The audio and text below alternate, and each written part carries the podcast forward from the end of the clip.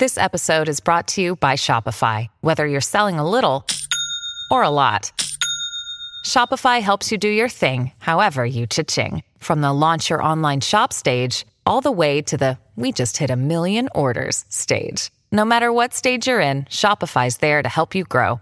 Sign up for a $1 per month trial period at shopify.com slash special offer, all lowercase. That's shopify.com slash special offer.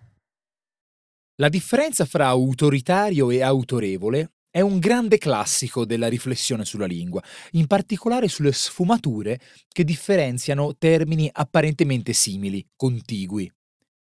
Il problema è che questa differenza è facile da accogliere intuitivamente, ma è piuttosto difficile da spiegare in maniera analitica. Cerchiamo di chiarire il punto una volta per tutte.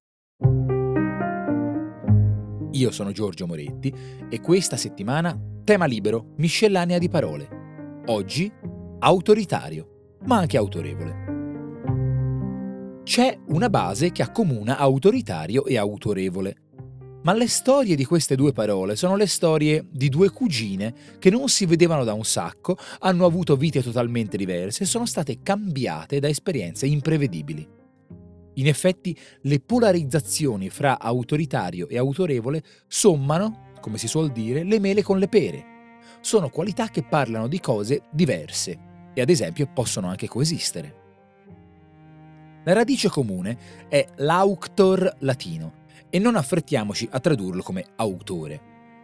L'auctor è l'artefice, ma anche il progenitore, il modello, il maestro, la fonte e la guida che patrocina e testimonia. Per intenderci, all'inizio della Divina Commedia, quando Virgilio si manifesta a Dante e gli fa capire chi è, Dante, incredulo, gli riversa addosso col cuore in mano nell'atto di chiedergli un aiuto urgente per salvarsi dalle fiere, una sfilza di elogi, fra cui tu sei lo mio maestro e il mio autore. Virgilio è il suo modello, il suo ispiratore, quello da cui Dante sente di aver tratto l'altezza del suo stile tragico.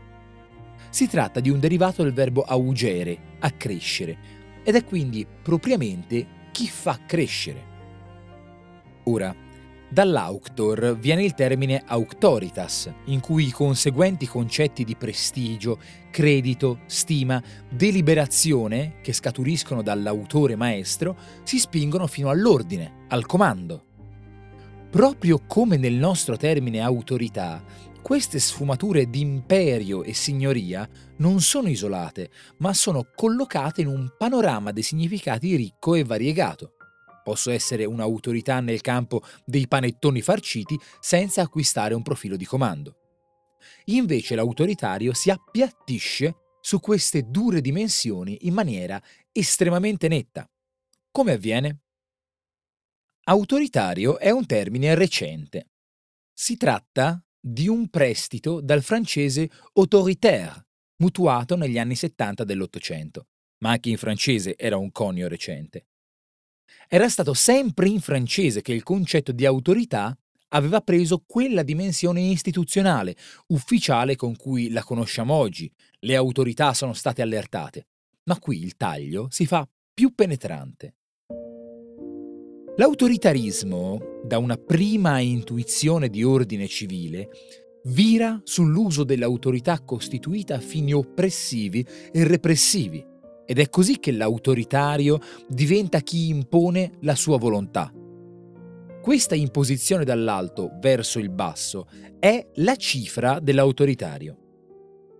Naturalmente la nostra immaginazione, anche per consuetudine linguistica, corre subito ai regimi autoritari, niente meno che dispotici, e in genere viviamo questo attributo come estremo.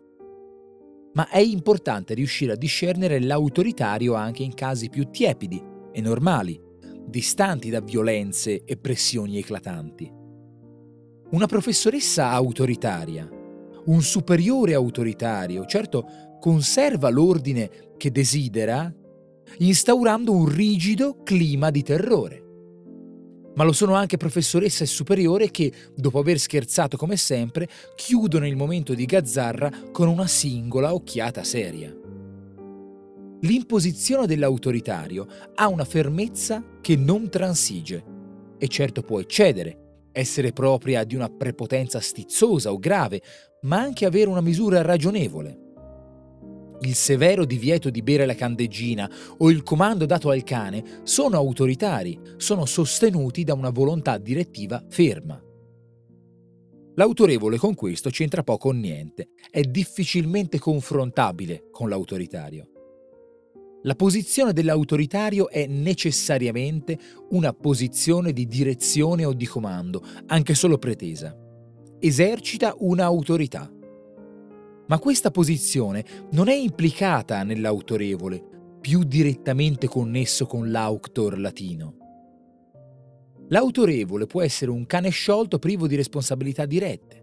Il poeta Virgilio, vissuto più di mille anni prima, non intendeva dirigere la crescita di Dante. L'autorevole è considerato e stimato, ma la sua autorità non si manifesta in espressioni di volontà, in un esercizio di autorità. L'autorevole ha autorità, non esercita autorità. Perciò si può continuare ad essere autorevoli anche dopo la morte, ma autoritari no. I discorsi ricorrenti su come essere autorevoli, buono, piuttosto che autoritari, cattivo, non sono discorsi su come comandare meglio, ma su come abbandonare il comando. Sono discorsi sul ruolo.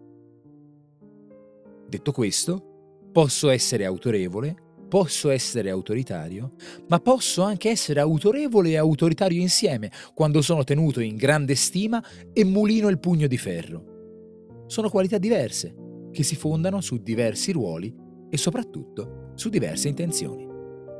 A domani!